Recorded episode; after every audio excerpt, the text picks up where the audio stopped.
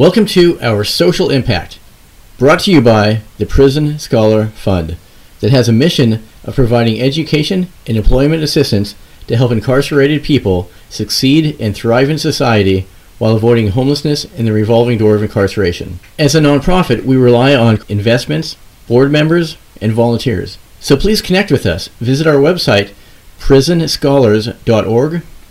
Send us an email at info@prisonscholars.org. You can find volunteer opportunities, learn about becoming a board member, and make an investment on our website. You can also make an investment through Patreon, where you can find us at Prison Scholars. Without further ado, welcome to the next episode of our Social Impact. Thanks for joining us. So today, or I guess tonight, our next speaker is Ronald Simpson Day.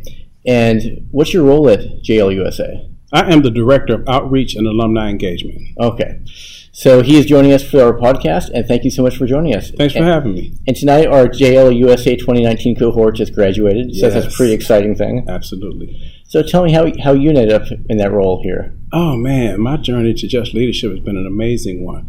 A little bit of my backstory, I served 27 years in prison in Michigan on wrongful conviction.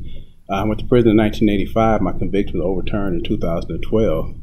And along the way, I became an advocate while I was inside. I did like 25 years worth of advocate while I was inside of prison. I was a named plaintiff on a case called Kane versus MDOC, which was the largest class action lawsuit in Michigan history on behalf of incarcerated people around conditions of confinement. And fast forward to 2012, once I got out, I continued my advocacy work. I became a research assistant for University of Michigan. Their social program. Oh yeah, the social study program, the MSW program. I was a research assistant with them. The American Friends Service hired me to be a project coordinator for a project I created called the Good Neighbor Project. And then I met Glenn Martin at University of Michigan. I was speaking, and he was speaking at the same event. And he invited me to apply for the first cohort of the Just Leadership program in 2015. So you're cohort number one. Cohort number one. It's funny because I've met you for, on and off for about a year during our cohort. Mm-hmm. And just, from my perspective, you don't really seem like the person that did 26 years in prison for wrongful conviction. You think that I would kind of set a person a certain way?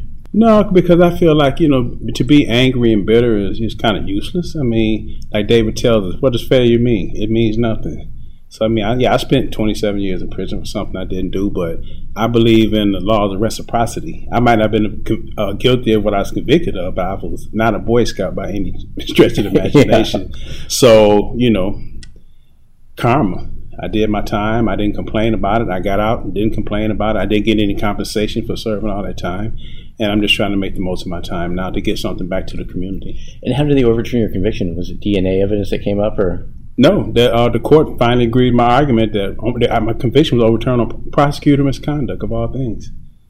The evidence hadn't changed. The facts hadn't changed. Nothing changed in 25 years. But the court actually looked at what I've been arguing for, for 27 years and said, oh, this is wrong. Crazy. Reverse my conviction. Well, congratulations. Thank you. And so what was your advocacy work on the inside? Were you a jailhouse lawyer? Yes, so I was a paralegal at an organization called Prison Legal Services of Michigan, which was the only actual law firm inside of a prison in the United States. And it came about because of a consent decree lawsuit against Michigan in the late 70s, early 80s.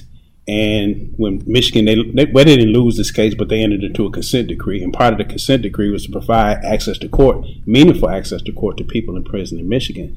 And Prison Legal Services was born out of that. And when I went to prison in 85, maybe 92, I applied for a job with them, and they hired me. Nice.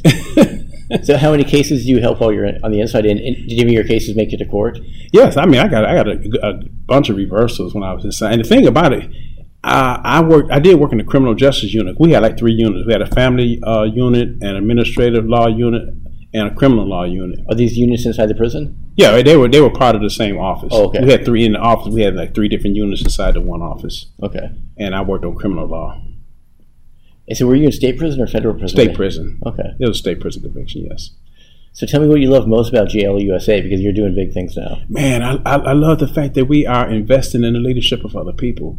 That, you know, Glenn Martin in his infinite wisdom created this space for those of us who've been directly impacted, because in 2014, 2015, this didn't exist. You know, and you know for yourself, the people that were directly impacted trying to do this work were marginalized. We were pushed out by the academics and by the law professors and by the legal law enforcement people, what have you. They were the so-called experts. Yeah. We were the people that actually had experienced it. And so for Just Leadership to come into this, create this space for us was so unique. And I love that. When I went through the first cohort, it was so impactful for me. I said, man, I wish my dream job would be able to get a job with Just Leadership USA. So that maybe the most surprising thing is, I can imagine there'd be one cool cohort, but it seems like there's so many. And even in our cohort, you look around the room, there's people that are changing laws, mm-hmm. emptying prisons, being elected as mayors of cities. Mm-hmm. So it's, how do you curate so many amazing people in the country doing such amazing work? Well, like we say, people come up, they're already leaders. Yeah. And it just, you know, it's the whole adage. You know, you remember David talked about uncaging the tiger. You know, the lion is caught in the cage, and our program releases the leader in the person, because they're already leaders. Nothing we doing. You guys are already doing amazing work. And so we developed a program to help enhance your ability to do that work. Amazing. So what advice would you give somebody that maybe this podcast gets on the inside of a prison, or maybe just newly released people that want to change the world? What do you say? Man, I say go for it. If your interest is in advocacy at all and you want to help change the system, just start doing the work, because the other stuff will come to you. I mean, Just Leadership came to me. I didn't look for Just Leadership. I had no idea what Just Leadership was. When I got into it, it wasn't even a thing yet. They were developing it. But because I was in the work and doing the field, the opportunity came. And if one thing you heard our lead instructor, David Mensah, always say, every conversation should be an opportunity. And so that's just what happened. The opportunity presented itself through a conversation I had with a gentleman I met at some place I was speaking. So are you doing this full time then? Absolutely, man, full time. I'm doing it overtime. Okay. Yes, I'm definitely doing it full time. So what's your next project? Just kind of finding the next cohort for 2020? Well, I'm doing several things with Just Leadership. We just received a grant from the MacArthur Safety and Justice Challenge. We are now working on engagement between the Safety and Justice Challenge sites around the country and the advocacy community. So I'm not familiar with the Safety and Justice Challenge sites. You want to explain what that is? Yeah, the Safety and Justice Challenge is a huge project that the MacArthur Foundation launched in 2016 or 17. They've got like $150 million invested in it right now that they've spent since then. But all that money has gone to basically government agencies and prosecutors and mayor's offices and stuff. And what's supposed to have happened was the money was given to help cut the prison population, kind of in line with Just Leadership is doing. Because your goal is half by 2030. Yes, Just Leadership goes to cut the national prison population in half by 2030. And the MacArthur SJC Challenge was to actually, you know, help further that process.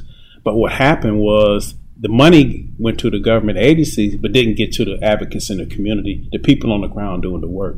So I have been tasked to find ways to engage the community with the MacArthur Safety and Justice Challenge sites. There are currently, I think it's 42 actual sites around the country, and then there's another 10 or 12 what they call like our organization, we are a, what's the word I'm looking for? I'm brain locking because it's been a long day. It's been a long day. Shake it out, man. It's been a long day. There are actual sites, and then there are other sites like with partner sites. You know, we like one of the partner organizations for them. And we go in and help do the work to help do what they're trying to do. So you're juggling the next cohort. Yes. Do you have any other agendas or initiatives under wraps? Yes. Well, you know, we have emerging leaders trainings that we do across the country as well. Now, I heard you had one in Alaska recently. Yeah, we just had one in Alaska last month. Emerging leaders, as you know, is a one-day snapshot of our year-long Leading with Conviction training. And you asked the question about what if somebody can do that's maybe just getting out or just want to get involved in advocacy. What can they do? They can attend one of those emerging leaders training to help whet their appetite, you know, about what advocacy actually is. And how does someone attend one? We have like 6 a year, and we have the applications online, applications on social media, and if a person applies for an emerging leaders training, all they have to do is show up. There's no fee, it's free, and if they get to the training, we don't pay for transportation to it, but if they get there, we actually let them in. And how many cities have you done it in? We have done a total of 20 cities. The one we did in Washington, D.C. on the 7th of September the 7th was our 20th one. Yeah, I know you were in Seattle just a couple of months ago. I showed up for that one. Yes, we were in Seattle, Detroit. We did 6 this year. So somebody can just Google Just Leadership USA, Emerging Leaders, find the application. It's just that easy. Yep, our website is jlusa.org. And if you click on that, you'll find all the information you need about what we do. Awesome. And they can reach out to me. Yeah, you can give a plug for yourself if you want to drop an email or whatever. Sure. I'm Ronald Simpson Bay, SimpsonBey. My email address is ronald@jlusa.org, and I'm the director of outreach and alumni engagement. And I'm looking forward to engage anybody that's interested in doing this work. Ronald, thank you so much for joining us. I know you've been working all day, so thanks for being on. We'll cut you loose and. I really appreciate you and everything that your organization is doing. I appreciate you as well. And hey, keep up the great work that you're doing out there. All right. Thank you, my friend. Thank you, Ron. Yes, sir.